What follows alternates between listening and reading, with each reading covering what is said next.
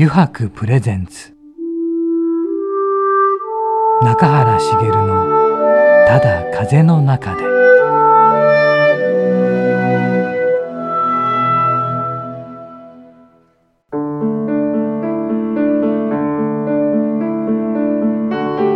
皆さんこんにちは。声優の中原茂です。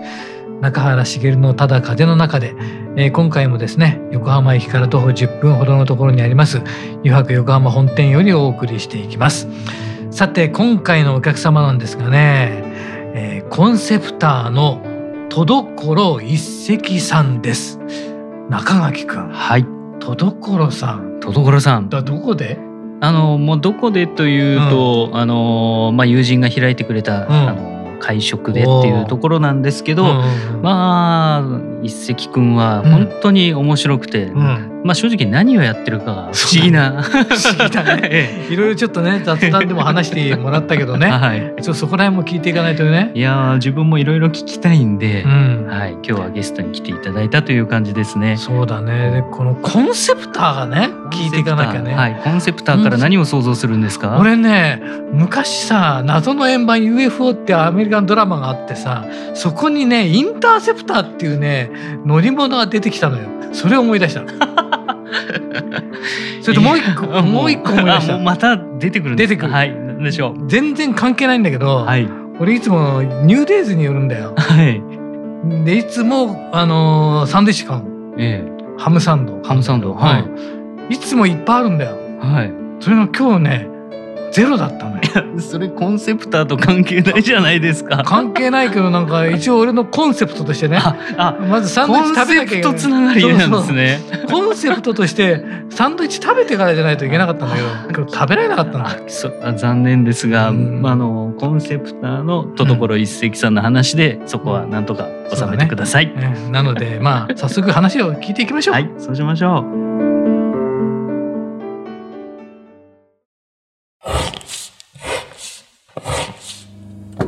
白の革製品は日常品でありながら小さなアート作品である。日々の暮らしに彩りを。レザーブランド。油白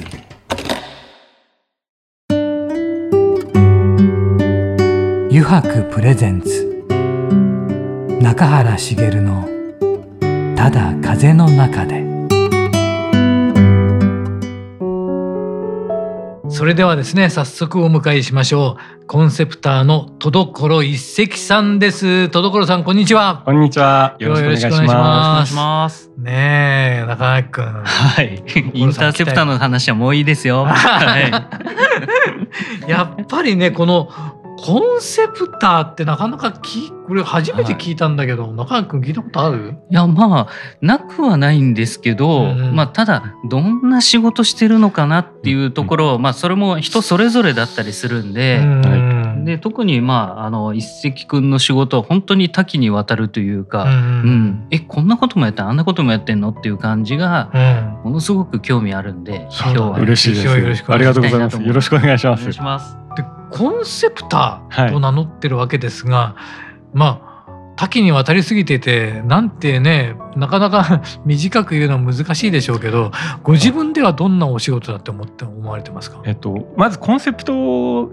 がですね概念、はい、概念なんですけど、はいはい、概念を作る仕事をしています。はい、でそのコンセプトとは何だって言った時に、はい、あの僕の定義だけなんですけど、はいはい、欲の哲学家っていうふうに。欲の哲学家、はい。はい、言ってまして、はい、なんかみんな夢が例えばあって、はい、それなりたいっていう、はい、あの夢が欲があるんですけど、はい、そのなりたい理由の欲がこう結構いろんなものに混ざってるんですよ、例えばお医者さんとかだったら、はい、やっぱりあのインカムがいいとか収入がいいっていうのだったりまあその地地位的なものだったり、まああの病気を治したいだったり、でそうそういういろんな欲がこう重なり合ってなりたいものって大体できてるんですよ。なるほど。で、その中に欲の深さっていうものがあってやっぱり例えば家族がその癌だったとか親がこうそれで亡くしたとかってあってどうしてもそういう病気を治したいっていうふうになると欲がすごく深くなってくるんですよね。で一番その夢にあるところ夢に向かった中の一番中心にある欲をこう抽出するのが僕の仕事なんですよね。欲を抽出する、はい、で今の世の中ってこう結構方法論がすごいいっぱい出ていて、はいはい、ハウトゥー本がいっぱい出てると思うんですよ。でもあのなりたいものがまだ分かんないのに「ハウトゥー本を持ったりとか今どこにがいるのか分かんないのに「ハウトゥーっていうのはあるのはやっぱりちょっとおかしくてですね。なるほど。現在地とゴールがあって初めて「ハウトゥーっていうのが出てくると。で例えばこうあのどっかに行きたいっていう時に、はいはい、行きたい場所が決まってないのに自転車を買うとか、飛行機を買うとか車を買うとか、はいはい、で道具をいっぱい買ってしまうことによって、はい、結局どこにも行けなくなっちゃうみたいな形に なるケースが今すごく多いので、どこに行きたいのかっていうのと今どこにいるのかっていうことによってその「How to」どうやって行くのかっていう部分なんですよね。ただそのどこに行きたいっていうものとか、はい、あのちゃんとそのそこの行きたい理由がしっかりあの、うん、欲のあの哲学家がしっかりできるとですねあのもしかしたらゴールが変わるかもしれないっていう。例えばお医者さんとかでお金、はい、収入がいいからって言った時にもっと収入がいい感じだったらこういうのがあるよとかっていうふうになってくるのでなんかそういう欲をこう一回あのゴールよりもそのゴールを目指す中心にある欲求っていうものを抽出してでそうするとあ。のぶれない状態になってくるので。なるほどね、はいそういうのをこう作るのが自分の仕事ですね。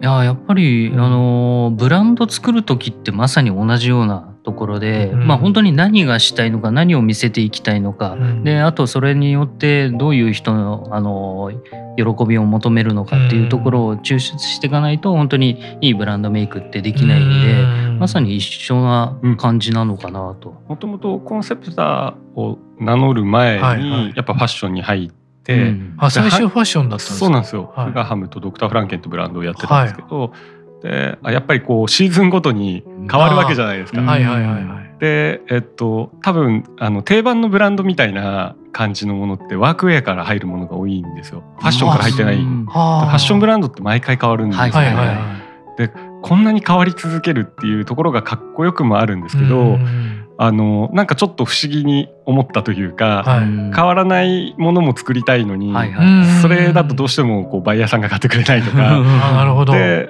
あの変わらないと売れないし、はいはい、変わってもそのブランドらしさとかならではじゃないと売れないんですよ、はいはいはい、でそのならではとかって何なんだろうとか、らしさって何なんだろうって言った時に、あの概念っていう部分にあの出会うことになるというか。そうなんですね。最初はファッションだったんですか、はい、そうですね。はい。もともとイベント企画みたいな感じの会社をやっていてそのままあの友人とファッションブランドを立ち上げることになって。もう早かったんですよね？そうですね。学生からそのままですね、はい、そうですよね。すごい立ち上げが早かったですね。起業というか、はい、立ち上げたっていうことですよね。そこで立ち上げましたね。はい。でもコンセプターにたどり着くのには何かありましたか？と一応そのコンセプトで何を作るかって言った時に、人間時間空間って全部間ってついてるじゃないですか。その間のクリエイターになろうというふうに思っていて、間のクリエイターですか？はい。なんかその人と人って言って、はい。はい、あのなんて人々とか。はいあるのに、はい、わざとこう間っていうものがある理由って何なんだろうなと思っていて、はいはい、もしかしたらその間の方が大事なんじゃないかっていう。あとはやっぱいろんなカリスマ美容師とかカリスマカフェとか、まあ、カリスマ店員じゃないですけど、子がすごい立つ時代だったので、そのかっこいい人というか、子はいっぱいいるけど、その人たちが何て言うんですかね意気投合した時は本当にいいんですけど、ん。なんかあのいいもの同士がこう不協和音を及ぼしてるケースってすごい多いんじゃないかなと思っていて。なので間を作る人間が今社会には足りてないんじゃないかなってちょっと思ってて、でその間ってやっぱ見えないので見えないですね。そこの部分って何なんだろうっていう。その間をなるべくなら科学できたらいいなっていうふうに思っていて多分その何て言うんですかね演劇とかって言った時に、はい、あのあのその見てる方々がどのぐらいいるかとか、はいはいはい、一緒にいる時の時間軸で測れないと思うんですけど、うん、多分鼓動時間だと測れると思うんですよ。鼓動時間ですか、はい、なんかあの人間とか、あの哺乳類はだいたい15億回鼓動を鳴らすんですけど、15億回、はい、でネズミはすごい速い、はいはいはい、で象はゆっくりはいはい、でそのなので早く死ぬのはネズミなんですけど、はい、鼓動時間で考えると同じなんですよね。なるほど。で子供の頃ってあのちっちゃいので鼓動が早いんですけど、はい、なので一日が長く感じるというものだったりとかするんですね。なのでここで喋ってて1秒2秒空けて喋ってねって言っててもその本番になるとちょっと早くなってるとかいう部分で間の取り方が変わってくるっていうのがあると思っていてなん。かそういうところですかねなんか考えながら。確確かにそうそうですね。子供の頃から年を経ていくにつれて、なんでこんなに時間が早くなっていくんだろうっていうね、一、はい、日がこんなに早くなっていくのはなぜだろう。子供の頃はあんなになんか十分なんか時間があって 楽しんでたのに、はい、大人になるにつれ時間がなくなってくる。短く感じるようになってくる。っていうところですよね。そこも科学があったんですねそういう。う回転率が今度鼓動すごく上がり上がると、はい、あの逆になんていうんですか、ね、時間がまたすごい短く感じるんですよね。好きな子と一緒にいてすごいドキドキしたりはいはいはいはい、結局早くなるので、はい、ちょっと矛盾してるんですけどそういう現象も起きるという。時は時間がゆっくりと感じるって、面白い。面白い。本当暇人なんでそういうことばっかり。何を言ってるかって感じだけど。いやすごい。そこの着眼点が面白いなと。はい、うんだからなかなかあれですよねそれを言葉にしてこういうものじゃないでしょうかっていうことにする人間ってそんなにないですよね。そうかもしれないですね。でもやっぱり概念をこう言語化するのが自分の仕事なので、はい、そこら辺は。はい、ちなみにどんな、うん、あの小学生とかまあ幼少期ってどんな感じだったのか知りたいな。本当ですね。興味あるな。なんかあのね見てみるとあの幼少期は海外であそうですね。生まれてすぐ3か月ぐらいでペルーに3年半ぐらい。最初に行ったのはペルーですペルーですね。はい。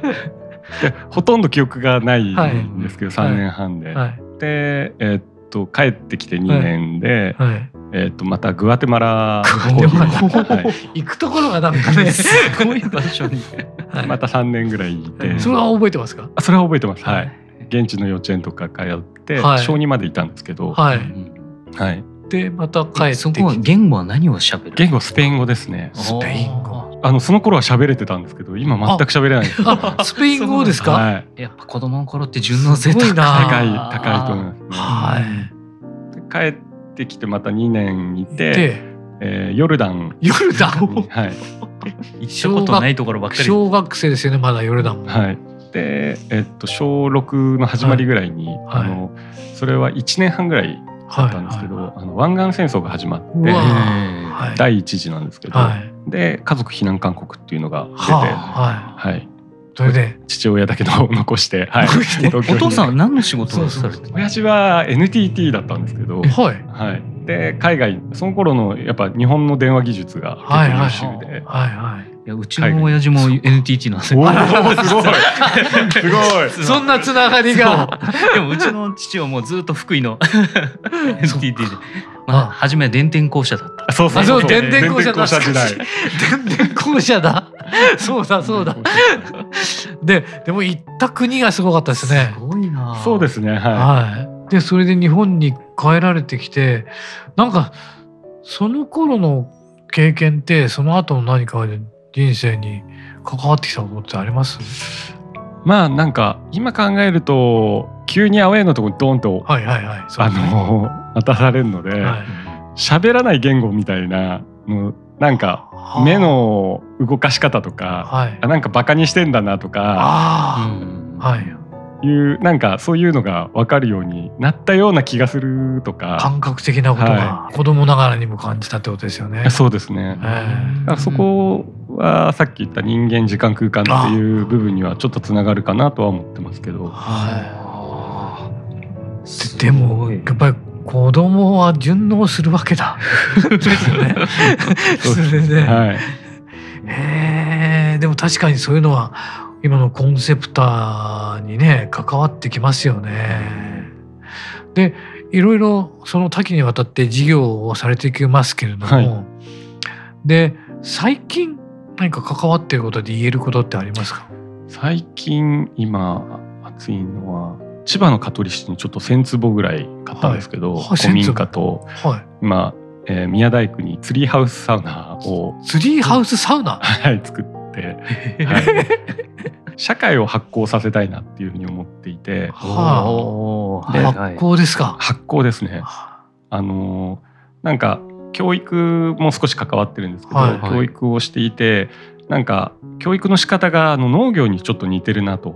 はあ、で F1 種の種入れると1回きりしか育たないんですけど、はい。はい、ま、スーパーに並ぶ綺麗な全く同じような大きさのはい、あの同じ味で、はい。はい、それができると、はい、でそういうそういうふうになるように教育をしていると思うんですよね、はい、今の教育。で原種っていうと一つずつが違う感じになるんですけど、今教育をそういうふうにしようっていう動きって結構あるような気がするんですけど、ね、どちらかというとなんか発行させることが結構大事なんじゃないかなと思っていてなんかこう例えばスティーブ・ジョブズとか、はい、エジソンとかやっぱちょっと変わった子で、はい、どちらかというと世の中的に不良というか、はい、腐ってるかギリギリみたいな、結局発行してる人間だと思って。腐ってないんですよね。腐ってない。なるほど。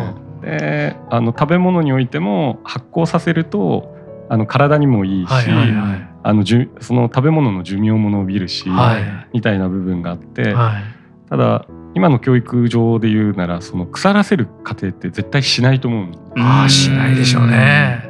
でその腐る腐敗かその発酵かっていうのは人間の体にとっていいか悪いかなので、はいはい、やってることは一緒なんですね。はいはいはいでそれを人間に置いたらどういうふうに発行することができるかなっていうのを千葉の香取市でやろうとしていて、はい、で何て言うんですかね。あの表現がすごい大事な時代って言われると思うんですけど、はいはい、なんかその表現呼吸とかと一緒で、はい、吐くのがあるなら吸うのってどういうふうにやるんだろうみたいな感覚で思っていて、表現をこう考えるとこうスポットライトがこう当たった場所みたいな、はいはい、日光がすごく当たってる場所みたいな感じで言うと、はい、東京ってすごいスポットライトが当たってる場所みたいな、はいはい、もうそのなんか発酵する場所ってあ農業ではその太陽がすごく必要なんですけど、発酵場所ってあの影がすごく大事で。影で風通しがいい場所っていうと、うなんか東京じゃなくて地方だなっていう。なるほど。発酵させるには地方がいいなっていうふうに思ってて一応そこを天才リーンっていう名前にしてるんですけど。天才？天才リーンですね。あのリーンっていうのが表現が表に現れるって書くので表の反対で裏で現れるの反対で隠れるで隠れる。でリーンっていうはい。ここでこう発酵させる人間をまずいっぱい作って。これからじゃあどうなっていくかってことですよね。実験をどれだけできるかっていうことだったりとか、まあ、発酵する時に必要な菌を混ぜるとか、はいはいはい。ちゃんと寝かすっていうのはいはいはい、菌あのいろんな人をこう混ぜたり、はい、寝かすっていう意味ではあの睡眠マイスターっていう方がいるんですけど睡眠マイスターを読ませていただきましたそれも。本当ですか、はい、その方にあのベッドをプロデュースしてもらって。ベッドをプロデュース、すごいな。そこ？はいそこは実験場として今作ってそれはまたどうなっていくか楽しみですね。めちゃくちゃ楽しみですね。いやなんかちょっと時間が来てしまいましたね。次の週いっぱい聞きましょう、いっぱいこれは。それで戸所さんこの後なんですけどね、はい、あのちょっと9時やろうぜというコーナーがありまして、はい、あのうちのディレクターが書いてきた9時があるんですけどね、はい、それ引いていただいて、ちょっとあの答えていただこうかなという。このコーナーもぜひご一緒にお願いしたいんですがよろしいでしょうか？もちろんです。じゃあ引き続き9時やろうぜのコーナーをよろしくお願いします。はい油白の革製品は日常品でありながら小さなアート作品である。日々の暮らしに彩りを。レザーブランド。油白。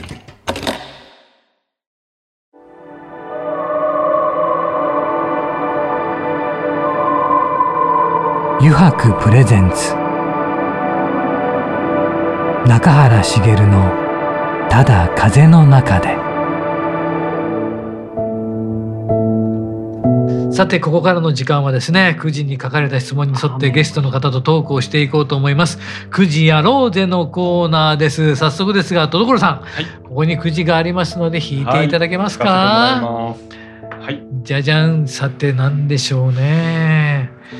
あここ最近で何か始めたことはありますか？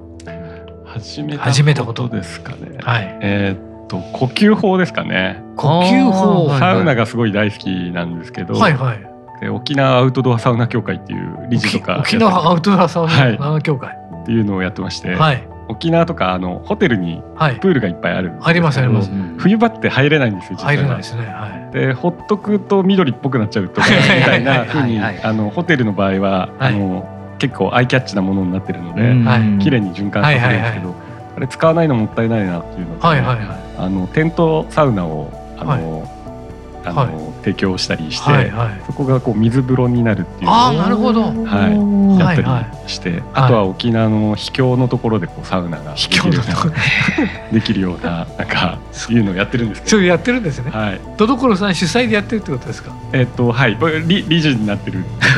はいやってるんですけど、はい、なんかやっぱりサウナっていいところ悪いところ悪いところってあのぬるいなとかいうサウナが、はいはい、熱いサウナとかあるんですけど、はいはい、そのぬるい時とかにあの呼吸法をしっかりやると、はい、あのすごくこう発汗性が良くなったりとかどんな呼吸法なの、はい、いろんな呼吸法があって、でなんとなくその味わうっていうのをなんかやりたいなと味わう、はい、なんかサウナを味わうと食べるってあるじゃないですか。はいはいはい、で食べる行為って2つあの本質があると思っていて、はい、1つは生きるために食べてる、はいはいはい、でそれって命を育むことになると思うんです、はい、でもう一つは味わうっていうことがある。ので,、で心を育むためにあると思ってるんですよね。でそこにはこういろんな無駄というか、あのそのまま食べてもいいのに時間をかけて作ったり、あの器とか、なんかやるわけじゃないですか。はいはいでそこお酒も体にとってはあんま良くないかもしれないけど、はい、味わうために飲んでるので,、はい、でもうちょっとその生理的欲求の食べるっていうものが味わえるのであれば、はい、呼吸も味わえるんじゃないかっていうので。なるほど。で呼吸を味わうために何ができるかなっていうのをやって、はい、そのうちの一つがあの喫煙で C 社とかやり始めたりとかしてるんですけど。それで、えっと、調べてってあのなんかえー、ボックスブレッシングっていうのがあるんですけど、はい、4秒息吸って4秒息止めて、はい、4秒息吐いて4秒息止めるっていうのを、はい、よ繰り返し。てはいはい。なるほど。それはなんかあのアメリカの海軍だったり、はい、消防士とかがあのパニックにならないようにやる呼吸法だったりとか、はい、そういう呼吸法をこうなんかいろんなの見つけてきて、トライするっていうのが最近始めた 呼吸法もいっぱいありますよね。いいろんな方が提唱してる呼吸法、さまざまな呼吸法を提唱されてるじゃないですか。はい、あれはだからでも自分でも見つけることができるってことですよね。そう、ね、自分に合った呼吸法というか、はい、それを楽しんでみるっていうか、はい、その生きるために食べるよりももっと大事なものじゃないですか。そうですね。息を吸うってことは。呼吸について深呼吸ぐらいしか僕ら習ってないような気がして。そうですね。はいはい、もっとなんかどういうものがあるかなっていうのを今探求するのが好きで。はあ、花を嗅ぐフラワーブレッシングとかいうのはこう、はい、花をこう、はい、匂い嗅ぐように吸うとか、はあ、なんかそういう味わい方があ。るので。いくつもあってそれをどんどん探求していると。そうですね。こんなものもあるんだなんかそんなこと言ってたらブレストランっていうのをやってブレストラン、はい、レストランおきちゃんっていう女の子、はい、そっちはヨガ系側なんですはいはい、なんか同じようなあ同じようなというかそういうコンセプトでやっているブレスのレストランでブレストランってやってるブレスのレストラン。はい。すごいですね。その子にもいろいろ教わったりとかして、はい、自分も朝晩呼吸やっててあの自分は丹田に集中して呼吸してるっていうのを毎朝とあの朝晩でやってるんですよ。何分間ぐらいとか？まあでも23分ぐらいですね。でもそれやるだけでむちゃくちゃあの脳が活性化するというか、うん、もう気持ちが全然違うんで。へえそうなんだ、すごい。毎日やってるす。ごい、つながった。つながった。NTT 以外にも。じゃあ戸所さんまたお願いします。すごいな。呼吸法ね。ええー、大切ですよね。大切だね、うん、ちゃんと今マスクしてるから呼吸みんな浅くなってるんですよね。確かに。うん、浅いのはそうだね。本当に20%か30%ぐらい酸素量減ってるっていう、ね、そんなに減ってるんだ。はい、それは大変。よし、次いきますね。えー、細かすぎて伝わりにくい私だけと思うようなこだわりを教えてください。一番最初の、はい、なんか原点みたいなのを、はい、あのすぐ調べちゃうタイプですかね。漢字の成り立ちとか。あはい、はいはい自分がちょっと忘れやすいので。はいなんか忘れるって感じってなんか下心になくすって書くじゃないですか。はいはいはい、でなんか嫌だな心なくすっていう字みたいな、はいはいはい、感じで思ってたら、はい、あれ忙しいも立身弁になくすで、はい、あそうですね。あれなんでなんだろうとかっていう、はいはい、その違いとかを調べると、はい。はい、あの立身弁は他人からっていう意味があって、はいはい、あの下心は自らという意味があるんです自ら忘れて忠誠心の忠とか忍耐とか、はい、忙しいはこう仕事とかで忙しくなるわけじゃないですか、はいはい、他人との関わりで忙しくなって心をなくすみたいな。はい、なるほど。そうするとなんかじゃあ心埋めばいいじゃないかってちょっと思い始めて、はいはい、ないかなと思って立身弁に生まれるってこう書いたら「性」なんですよ。ああ性だ。セックスだとか思って、はいはい、すごい。あの下心に生まれるって感じがないので、はい、あのそれを生むっていう字にして、はい、クリエイトって音読みにして、はい、新しい漢字作ったりしてるんですけど。面白い。えー、それは面白いすごいですね。なんかはいすぐなその期限とかそういうのはすぐ調べちゃいますね。はあ。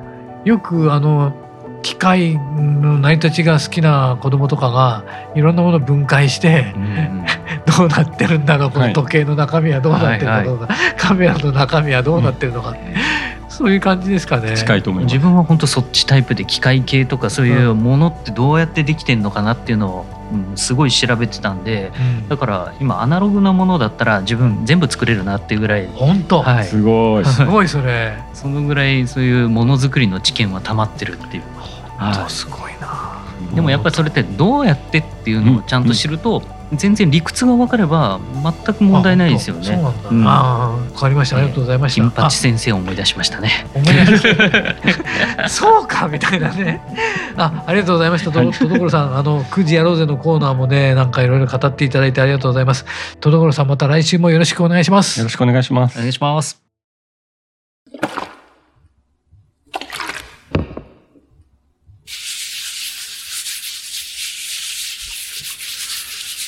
油白独自の手染めのグラデーションは川に新たな命を吹き込む。色とりどりの空の情景。青く深い海。誰もが感動するあの一瞬を閉じ込める。レザーブランド油白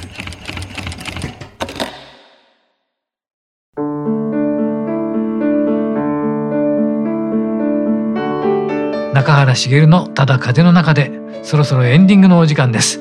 そうだ中垣くん、はい、そういえば何かあお知らせがあったって大事な大事な。大事な大事なお知らせがございまして、うん、えー、1月のもう、まあ、これ始まってしまってるんですけど、うん、1月の21日から、うん、えー、2月の27日までなんですけど、うん、えー、銀座7丁目にあります、うん、あの G735 ギャラリーという、あの車の、えーまあ、展示ルームといいますか、うんうん、あのまあ、超高級車ばかりを集めているあのショールームがありまして、うん、まあ、そこで自分のアート作品と、うん、それから油白の商品を、うん、あのその期間展示させていただくということになっておりまして素晴らしいね。また自分がいる日程などは、うえー、うちのホームページの方とかで、ね、はい、出させていただきますので、そこに、あの来ていただけると嬉しいです。そうだね。はい。で、アート作品もですね、うん、新しいコンセプトといいますか、うん、あのまあ盆栽と川を組み合わせた、うん、まああの再生させるっていうアートを、まあそこからさらに昇華させた、本当にあの